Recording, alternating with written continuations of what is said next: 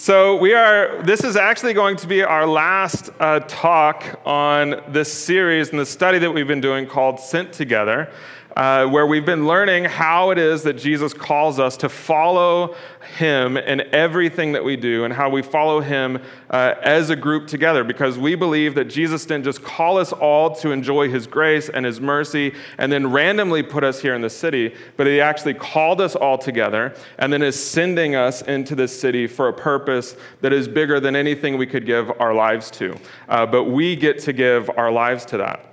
Uh, one of the fundamental things, and this is what we'll talk about, the, the study continues in our missional communities and D N A groups for the next several weeks, uh, is we're going to be talking about the mission of God and how we functionally, practically live that out. Uh, as a church, uh, we are made up of missional communities. That's a big news flash, I know. Uh, but what that means is a missional community is a group of people of eight or twelve or fourteen or sometimes twenty souls or thirty souls. Sometimes they get big. But they're a group of people who are doing just that, who said, I want to give my life to learning how to follow Jesus in such a way that Jesus is made known to the world around me. Uh, that, that in our dedication and our commitment to patterning our whole lives after the way of the one who saved the world, uh, we will somehow uh, see our communities, our neighborhoods, our streets, our workplaces transformed by the good news that Jesus died and rose again. That's why uh, we structure our whole selves as a church around missional communities, because we believe that everyone who follows Jesus wasn't made to do it alone. You weren't made to do it uh, in isolation, but to do that following of Jesus with others. Uh, that the way of Jesus is actually core uh, and towards relationship with one another, not just with God. We also live out missional communities because we believe Jesus is the actual center of all good, authentic, beautiful community. Uh, and we're all following him in his purposes and on his mission to reconcile and restore all things. Uh, we also believe as a church that we participate in God's mission when we have the encouragement and the equipping uh, and the joining with other people. Uh, we believe that everyone is essential. Uh, not that everyone can play a part or that everyone can have something to do within the community and within God's mission, but we actually believe that every single person, every woman, man, and child in this church is essential to us displaying the glory of God to the world around us. That your life, your circumstances, your gifts, your passions, all of your personality, it's essential for us uh, to be who we were called to be in this city. Uh, and we also believe that this message and this reality of Jesus changes everything. These are all the things that we've been talking about for the last eight weeks. And today we're just going to be learning about how the mission, that mission of Jesus, his purpose, uh, is more than we could have ever bargained for. Uh, I, you know, whenever I accepted and believed for the first time in Jesus, I didn't know that I was signing up for a mission beyond uh, anything that I could fathom. But I'm so thankful that I did. Uh, this message, the message of Jesus, is the best thing that you could give your life to. Not just believe, but dedicate your whole life to seeing uh, believed in other people. Uh, It's the best that you could uh, hope for. It's the greatest purpose you could ever give your life to. And so we're going to be looking at Second Corinthians chapter five, uh, verse fourteen to twenty-one today. Uh, and if this is your church, you know, or if you're just here for candy, uh, there's no shame in that. I'm so glad you're here because this is really the greatest stuff to talk about in all of life. Uh, it's Second Corinthians chapter five, verse fourteen to twenty-one, and you'll be able to follow along as well on the, on the screen. It says this. It says, "For Christ's love compels us, because we are convinced that one died for all, and therefore all died. And he died for all, that those who live should no longer live for themselves, but for him who died for them and was raised again. So from now on, we regard no one from a worldly point of view. Though we once regarded Christ in this way, we do so no longer. Therefore, if anyone is in Christ, the new creation has come. The old has gone, the new is here. And all of this is from God, who reconciled us to himself through Christ and gave us the ministry of reconciliation. that God was reconciling the world to himself, not counting people's sins against them, and he has committed to us the message of reconciliation. We are therefore Christ's ambassadors, as though God were making his appeal through us. And so we implore you on Christ's behalf, be reconciled to God. God made him who had no sin to be sin for us, so that in him we might become the righteousness of God. That is God's word. Uh, the first thing that I notice here uh, is that Jesus' mission, or his purpose and his and his thing, uh, his life, uh, offers the greatest purpose for our lives. Uh, he says in verse fourteen, uh, he says, "For Christ's love compels us, because we are convinced that one died for all, and therefore all died." And he's referring to this big purpose that the rest of the scriptures simply describe as the gospel, the good news about Jesus. That God's love first compelled him to enter into a world of chaos, of sin, of brokenness, of shame, of abuse, and evil. That God, being love himself, was so motivated that, that he didn't want to turn his face away from the chaos of this world, but decided to enter into it physically, emotionally, spiritually, coming into this world. A world that was confused, a world that was distant and uh, from a, the abundant life, the abundant full life that God offers. And not only did Jesus enter into this world and speak of a better way, like that would be really nice. It's nice when people come into the world and say, hey, there's a better way to live. Like we love, those are the ones that have those Instagram accounts, they get the most followers, right? Because they're talking about, hey, this is a better way to live. But Jesus didn't just do that. He didn't tell of a better way. He actually came and he healed and he pushed back against darkness and evil. But it wasn't just that, that he had actions that were pretty profound and impactful that left people saying, I'm in awe, or I've never seen anything like this, or who is this man? But Jesus didn't just do that, but he died for the darkness that he was pushing away. He died for the abuse. He died for the neglect. He followed sin and evil to its ultimate conclusion, which is death. The antithesis of life, right? He died for evil, for sin, for darkness. That one died for all. That's what Paul says here in verse fourteen. He took it all on himself in hope of a world reconciled. A world no longer distant from God, a world no longer wondering how to make a way in this world, but he died to uh, bring about a reconciliation of all that is broken. But in his death, it wasn't over. Uh, in all of sin and evil, what's right behind it always is death. A death inside, a death outside. And so when Jesus is placed in the grave, we might think, okay, that's the ultimate conclusion of all of this. That Jesus somehow took on all sin and death and evil, and it's just sort of ended in a tomb, a, a dead-end street cave that has a big rock rolled in front of it. There it is, gone. But that wasn't the, the hope of the, of the gospel, the good news of Jesus. He actually destroys death.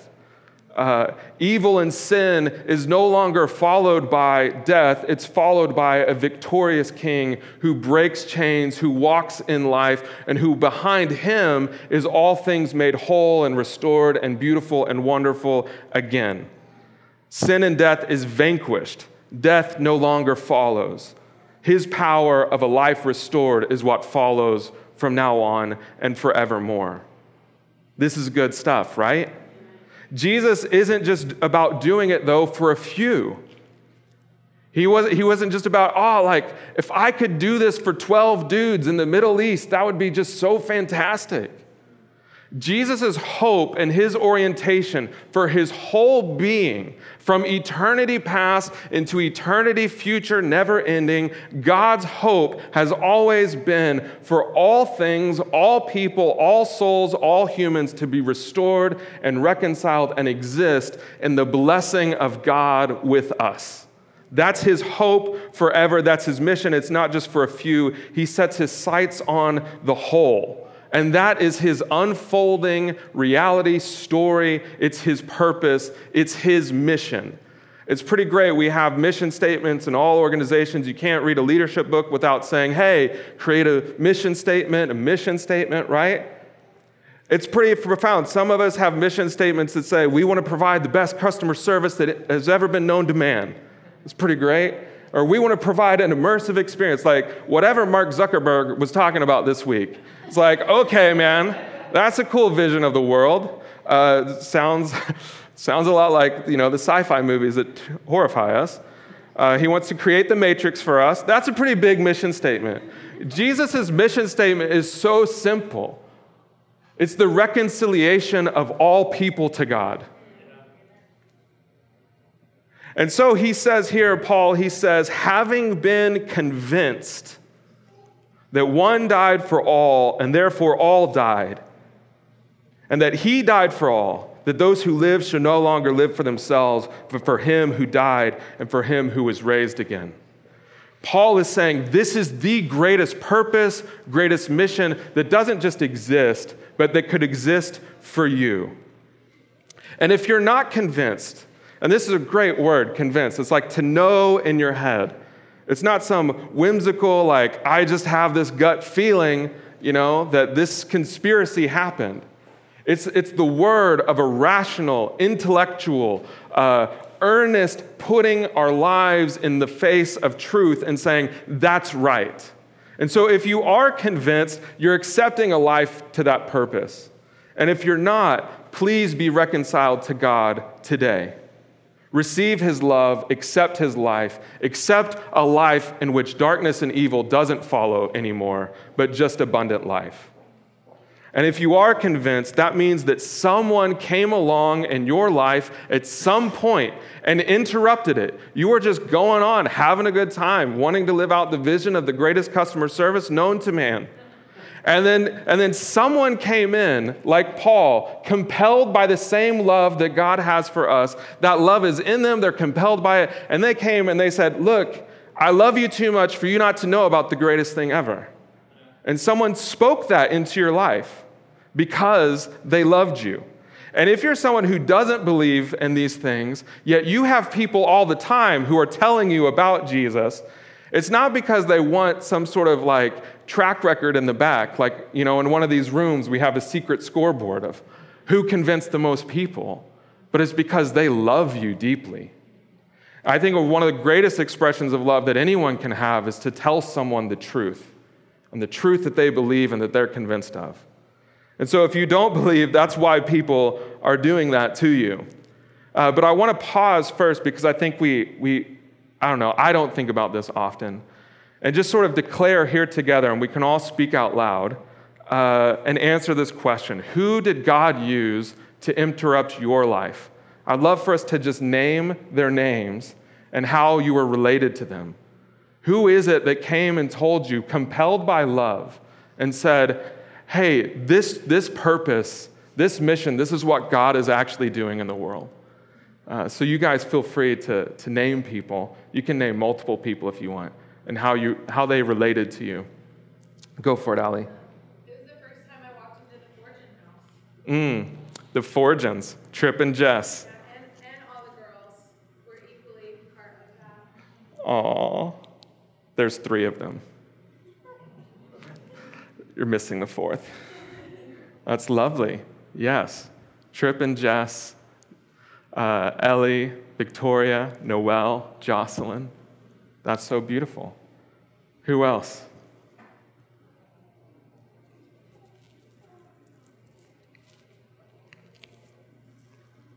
my aunt, she's my mom's youngest sister, and she was like the only one in the whole family who she said that. Mm. That's so great. Your aunt, Eliene, told you about, yeah, Katie. Yeah, well, when I was in college, Robin was the one who talked about Jesus. That's so beautiful. Robin, wearing that hoodie. She looked the same. She looked the exact same. And, and you were just roommates, yeah? Or yeah. Friends? Well, we weren't roommates yet. Uh, we were like,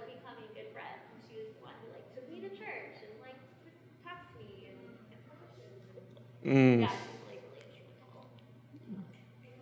That's awesome. Praise God. Yeah, Nate.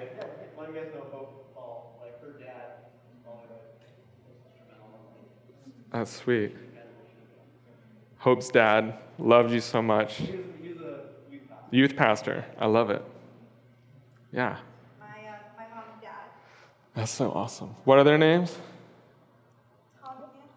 Tom and Nancy. Edwards. Edwards, related to Jonathan Edwards. uh, that's so beautiful. Yeah, Ashley. Um, my older sister, Sarah, uh, good friend, Amber. And then actually, I was reading a Christian novel, so by Karen Kingbury. Nice. I love it. A sister, a friend, a novelist. That's, that's you know, right to my soul, obviously. Yeah. Uh, my brothers, Patrick and Daniel, they, they spoke in my life a lot in some pretty critical years of my life as a teenager. That's so beautiful. Yeah. Patrick and Daniel, your brothers. Yeah. It's so good. My parents, Ellen and Charles. Ellen and Charles. My wife, Danielle. That's so beautiful. Good news. They loved you. Go, Andrew. My son, Jack Feistel. Your son, Jack Feistel. Mm. That's good.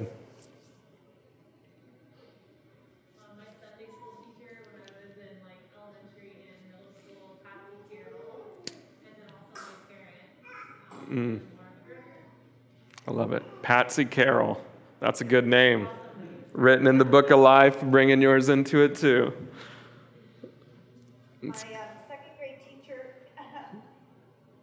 Miss Eunice Harris, mm. the first person that had me memorize scripture. Mm. And like, I, I could do it, and it just gave me a love for scripture. My mm. That's so beautiful. A second grade teacher. It's a, I think it's the, the truth of a whole cloud of uh, of witnesses. You know, if you can imagine uh, running a race and a whole bunch of people watching what's happening, that there's a whole grandstand of people uh, in our lives who are interrupting it, telling us and pointing us to who Jesus is. Uh, and they did it because they were compelled by love uh, and that they believed that Jesus' purpose was their purpose in life. That his his mission was not just a vision for your life or a vision statement or a purpose that you can dabble in, but the, a belief, deep conviction that, that what he is doing in the world to reconcile all things was their whole purpose. And that's ho- your whole purpose too. Uh, there was an astronaut, Alan Shepard. Uh, I really like space, not as much as some of you guys. And uh, Alan Shepard was the first American man to get put up in the top uh, of this rocket. He was part of the Mercury seven. He was selected from the best test pilots in all of America uh, to go uh, and went through all of these gruesome tests to see if he qualified. And then he was brought uh, into that team. There were just a few astronauts vying for that, that job of being, you know, attached to that huge, like, rocket and flung into space. Uh, and, and it required a ton of sort of political negotiation. There was like photos, like who looks the best. And he, somehow dedicating three years of his life, was able to be placed as the first person in that rocket that was going to go up into space. Uh, pretty, I, I think it's pretty, you know, amazing that we did that, uh, you know, in the fifties and the sixties. And now we've got billionaires trying to do it. But uh, we did it as Americans, and Alan Shepard was the one at the top. And when he was waiting for the launch, he famously said, you know, let's light this candle, right? I love that. It's like, oh, so much bravado, so much courage. Uh, I am going on an airplane in two days, and I'm, I'm like trying to build myself up the courage to get on a Delta flight. But he's like, let's light this candle. Uh, and back home, whenever, whenever he, you know, splashed back down and uh, he was, you know, ushered into these huge parades in New York City, he got to talk to the president, J F K, and he publicly shared just about these amazing views uh, of all that made the world worth it. Like the whole, the whole purpose that he had dedicated his life to was all kind of worth it because he saw and he got a perspective of the world that he had never gotten before. The reality was, though, that uh, the shade, you know, to block them from, you know, burning their eyes, was stuck. And what he saw was really just a gray, blurry world. And what also is true is that the whole flight took fifteen minutes. And he barely got up there and kissed space and then came down and saw really hardly nothing. fifteen minutes, that's it. But he had given so much, so much sacrifice for that. That was his purpose. It's even what he's known for. You know, he's buried as like first American in space. I wonder though, uh, is that how we dedicate our lives to things? And is it worth it really?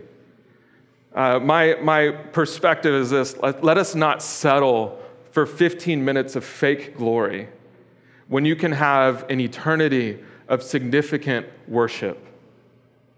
Uh, but I see us settling for fifteen minutes of fleeting significance. The things that we get our names on, the things that we get to be proud of, they're awesome, they're wonderful, but they are not the ultimate. We settle for those fleeting significant things when we ourselves could dedicate our whole lives to the kingdom of Jesus that does not fade, that does not disappear, that all the names that you described are there glorifying God alongside you and a whole host of other people. Or we can have our names on plaques for doing something significant for a moment that disappears. So let's give our lives to the greatest mes- message that one died for all. The other thing that I see here is that Jesus' mission offers the greatest sort of audience or person to live for. In verse fifteen, he says, uh, you know, that he died for all, that those who live should no longer live for themselves, but for him who died for them and was raised again. I think we all have people that we're kind of playing for. Uh, we have an audience, uh, invisible or visible. You know, maybe it's just your spouse, maybe it's just your kids, uh, maybe it's a whole bunch of people you've never even met, you know, that that big daunting they and them out there. They're people that you're trying to impress, they're people that you're striving to gain their approval from, uh, they're, they're people you're trying to prove wrong.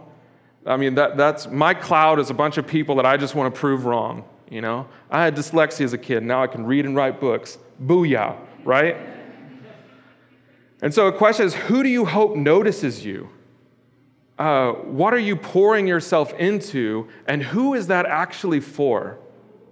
Uh, in the middle of the, the pandemic, I guess we're still in it, I don't know, it's so confusing now. But about a year ago, there was this uh, renowned cellist, Jacob Shaw, he's British, uh, and they didn't have anybody to play for, right? He's a cellist. He was uh, in this school in just a village south of Copenhagen. And he and these other well-renowned cellists got together. They spent countless hours. He had mastered this instrument that he used to travel the world playing for people. He had raw talent. He had incredible skills, right? Uh, and so during the pandemic, what he decided to do was to play for animals. Uh, is there a, we got the picture of it. This is them. That's him. He's the blonde bearded man. And what they did is they decided, hey, let's organize concerts for cows. And you can read about it, New York Times. They're the first people who wrote an article, and then, you know, C N N and everybody else took video footage of it. But this is from the New York Times photographer. One of the things that they said was, it's actually really nice playing for cows. Another one said, we saw it in rehearsal. They really do come to you. These cellists uh, took all of that stuff that they had that developed over years, you know, countless hours learning how to play, countless hours even rehearsing, doing these really difficult things. One of the things that another uh, person said is, but when we started to play this composer, they all walked away. Which then I think you have to begin to ask questions of what am I doing with my life? When even the cows abandon me after I've played for a little bit. But how often do we dedicate our whole lives for an audience like that, that might we might gain their attention for a second? And we've given all of our skills, all of our sacrifice so that they can notice and that they can see. But then after a while, they just kind of walk away. And I know some of the invisible audiences that you have are your children and your parents and your spouses, so I'm not telling you that this, but we're really giving our lives to people who are cows, you know, like that don't care or are not the greatest audience you could have. Good. It's good to like work to, you know, get your boss to like you. I think that's good. We can't live in a world where we all hate our bosses and they hate us. I think it's good for us to create music and art that the audience adores and does something deep in their souls. I think it's great to build systems and programs that really help businesses and all of that. But the greatest audience you could be giving your life to is fundamentally Jesus and Jesus alone. Why? Because he's the one who died and raised you again. There is no greater.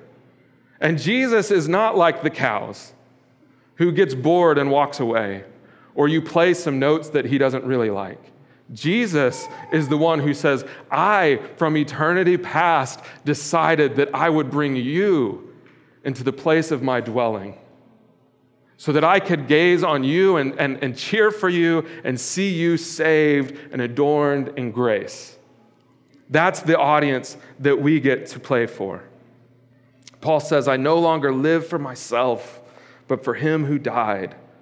Your whole life, if you're convinced of Jesus, is for Jesus. He alone is worthy of it. No one else is worthy except the one who broke the chains, except for the one who walks you into life. The third thing I see is that Jesus' mission offers the greatest vision for our world, uh, that all things reconcile. This is the greatest vision that could ever be cast. Uh, and it is. It's for all things reconciled. All things that are far away from God, all things distant from God, brought close, intimately close. It's a vision of our world that has an origin uh, that Paul describes in Athens, that we were all made for God, and that all things in earth were made to point us to God, that we might grope and grasp and try to find him, and he makes himself known to us. That's his vision. Uh, there are many visions for the world today.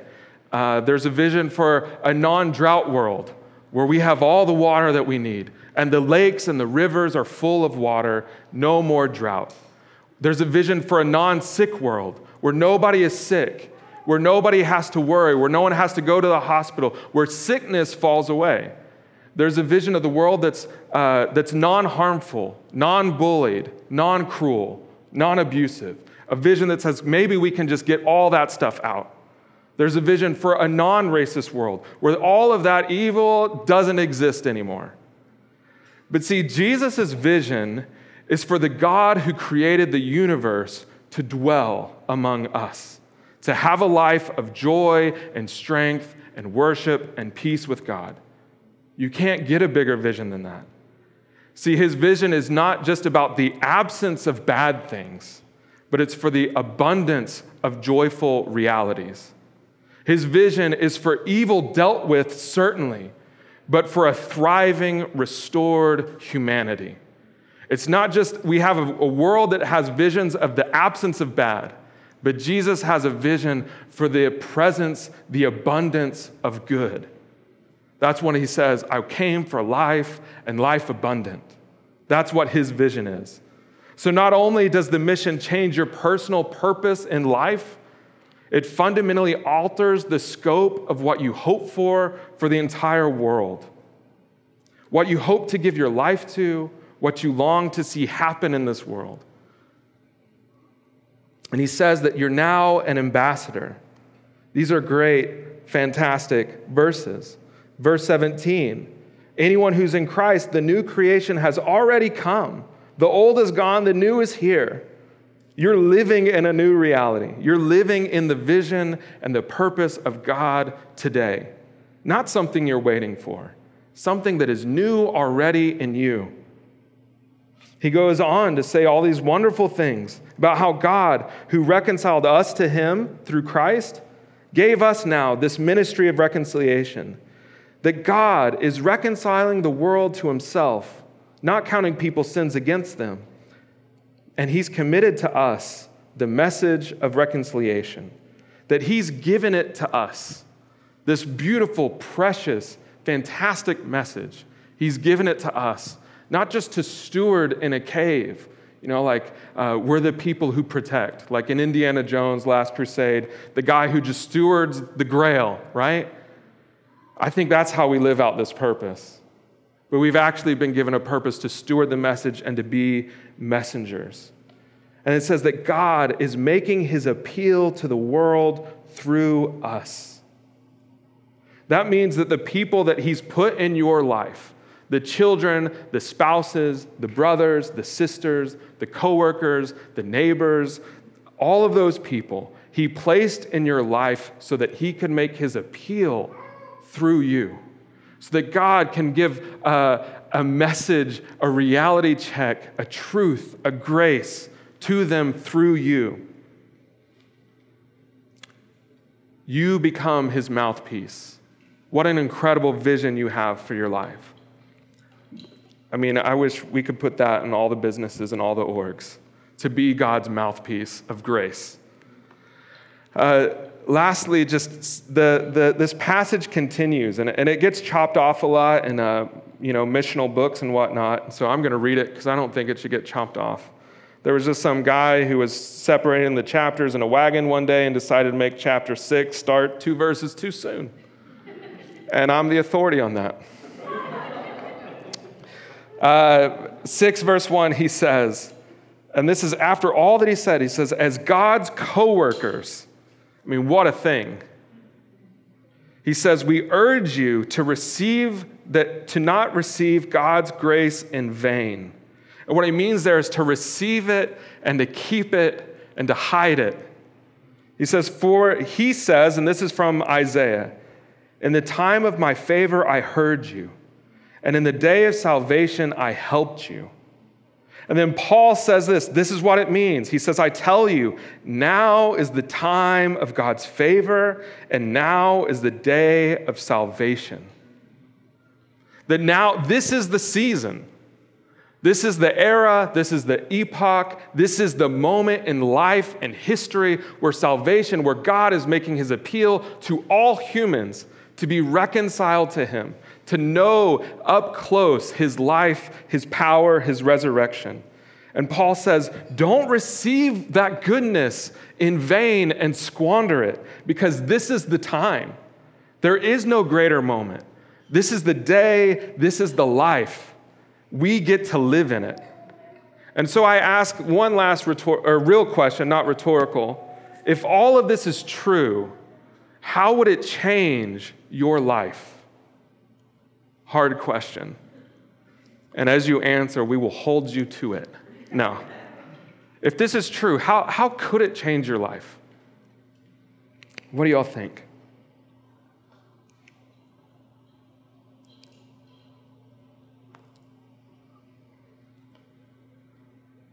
Hard. It's just a reminder that every interaction is holy. Yeah, every interaction is holy. Yeah. So beautiful. I think y'all, like, so much more, like, prayerful and, like, reliant on the Spirit of God mm. rather than my own abilities or my own gifting. Just mm. realizing in the need of complete inner mm. His power to be working in and through. Yeah, that's so good. Because none of the people we named are that special. I mean, I know Robin's really special, and you guys are really great, but we're not in, like, the pantheon of the greatest speakers, the most engaged apologetics people, right? That's a, that's a powerful thing, that we were all transformed by people who just interrupted our lives, who loved us. and the power of the Spirit working through them. Yeah, go for it, Miss Ellen. We need to remember that God has given believers grace. Yeah. And that means He is not giving us what we're due for the sin that we committed. Mm. We do daily. So I think about how I need to extend grace more. Mm. And uh, I talked to my pastor about it when I'm trying to witness to family members and friends, and he said, love them. Mm. Right. And that's, I was reading what God said, love me and love others. Yeah. The greatest commandment. So, trying to give a little more grace since I'm receiving it. I love that. Since I'm receiving grace, maybe I should give it. Since I'm receiving love, maybe I can be motivated by love. That's so good. Yeah. Anybody else? Yeah, Jared.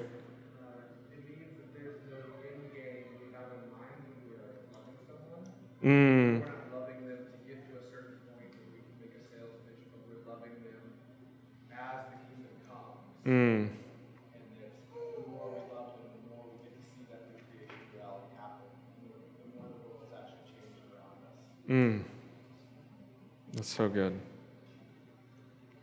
Yeah, that there is no end game. Yeah, there is no end to the movie franchise. Yeah, yeah.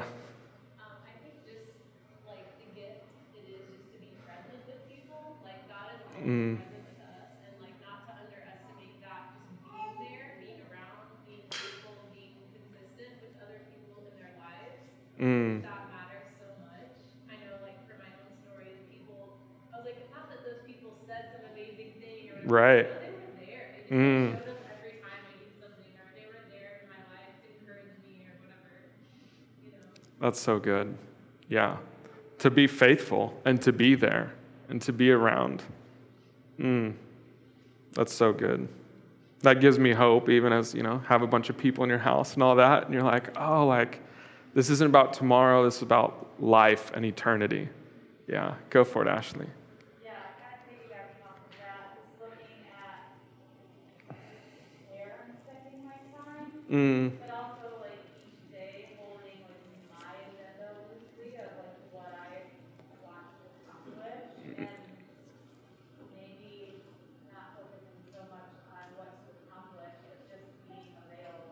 Mm.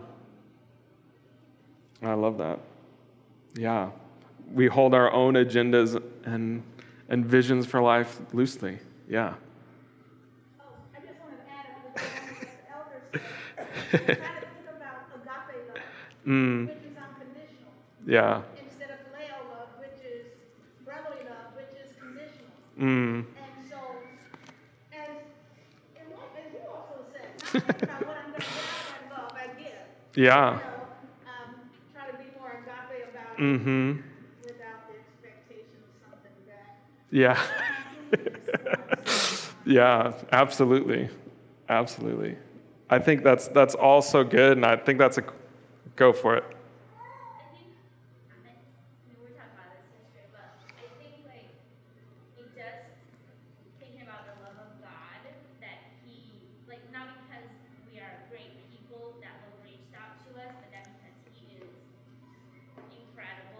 Mm. His love is so deep that he um, chose to share that and reach out to us as humanity that is completely broken and, and, mm. and so I don't know, like as I think about the grandness and greatness of God and his love, really it's like constrains me mm. and, and understanding that I don't deserve it, but somehow somewhere I get to experience that, and isn't that for everybody else? Mm. Right? Like, isn't that love available and that salvation available for everybody else? Yeah. So that sense of like, I don't know, both urgency and this,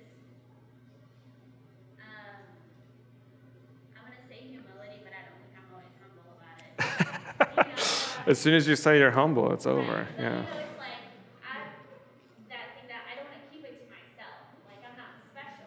yeah. Mm. Yeah. And somewhere, somehow, we are we are receiving it. Mm-hmm. Praise Him for that, Yeah. That's so good.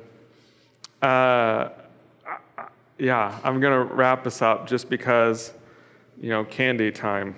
But my last thing to say is that if we're going to be about these things, the, the mission, right, of God, then let's be about them.